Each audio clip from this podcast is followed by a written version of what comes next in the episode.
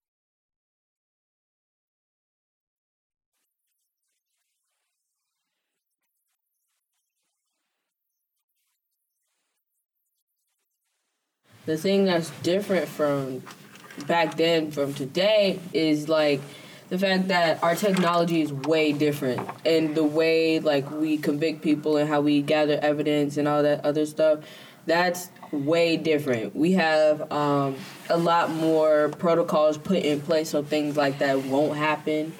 You know but then i think of sandra bland. Oh my gosh. Oh my gosh. I completely forgot about that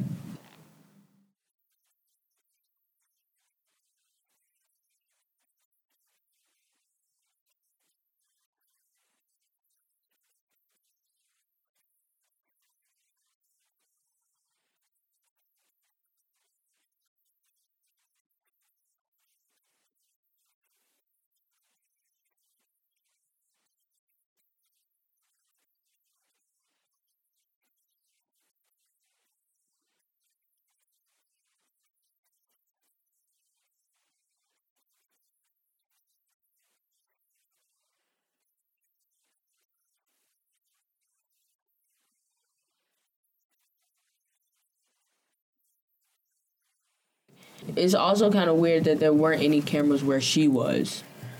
Because it's like, you're in a county jail, there should be cameras everywhere just in case something weird happens or something like that. And you have no evidence of what happened. That's kind of fishy to me.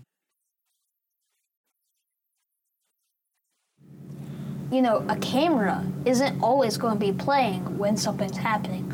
A camera, there's going to always be a blind spot in those cameras that's sometimes technology doesn't always help sometimes.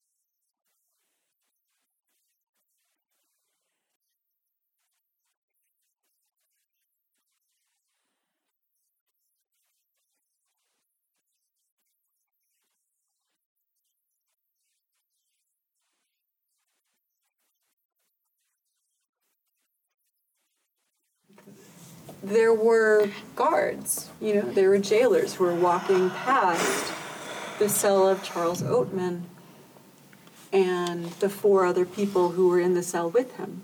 Oh. So, like, they just kept walking, like, knowing what was happening? Remember, it was a jail that was built for 50 people, and there were 150 people. oh. that's kind of, that, that just makes it even more suspicious about like. So they just really walk happened. by hearing all that like suffering and stuff. They just exactly. walk by it all. I couldn't ever, that's even why, if I didn't, even if I was like in their place, like as like horrible in the head as them, I still couldn't like stand that. Oh yeah, that would like well, break me.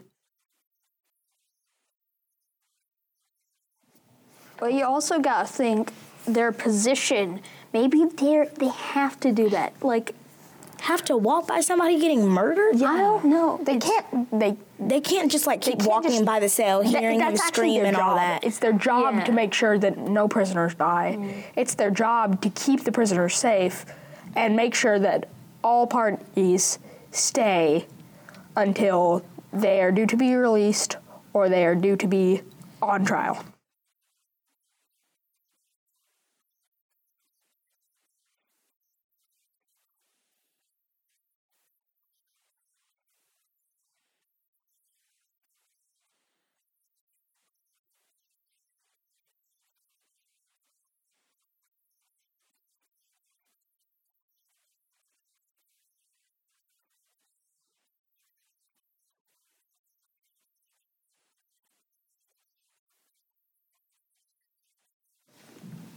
It's a case of people, individual people with biases and and uh, high parts in the law enforcement, basically calling the shots, like Charles Oatman and Sandra Bland.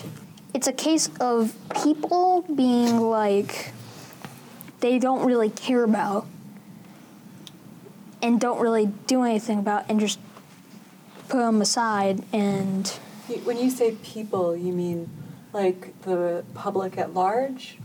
most well Like like nobody really cared what happened to Sandra Bland, or do you mean people like those the in law enforcement Uh-huh, okay. and like the judges and the people who were actually doing supposed to be like doing something about this and it's kind of like this one cop is kind of maybe he's a little bad head or whatever and and he's just not thinking right but he did this and affected someone's life because either he has a bias or he's just not thinking right at that time.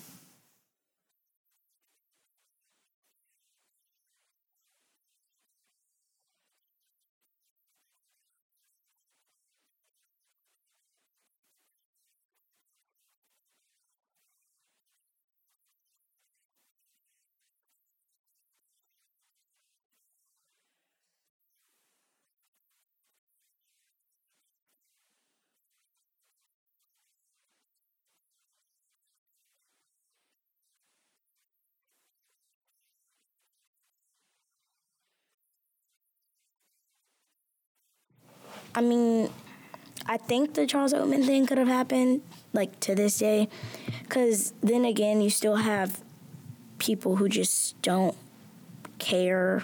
Like whatever's happening, they don't feel like it's any of their business because it's not them or it has nothing to do with them, or like it's not affecting them.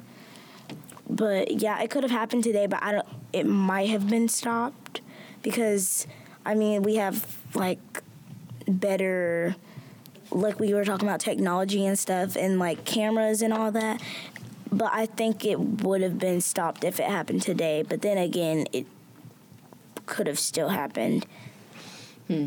Could that? I I think the Sandra Bland thing could have happened back in the '70s, but Charles Oatman, no, like he wouldn't.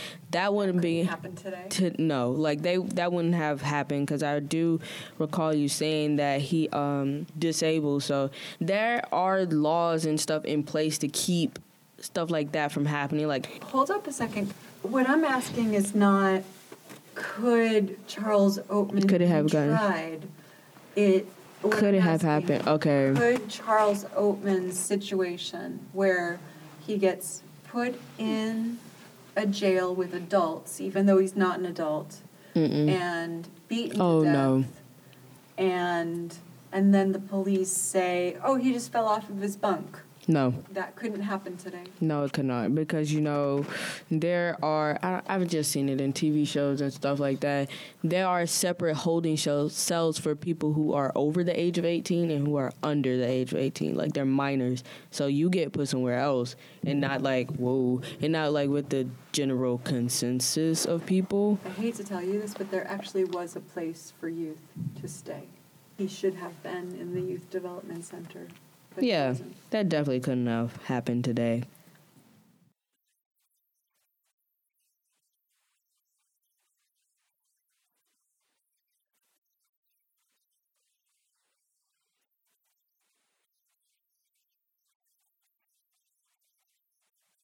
Yeah, so apparently, like behind us, um, was a department store and a liquor store. Like where the the funeral home is. Uh huh.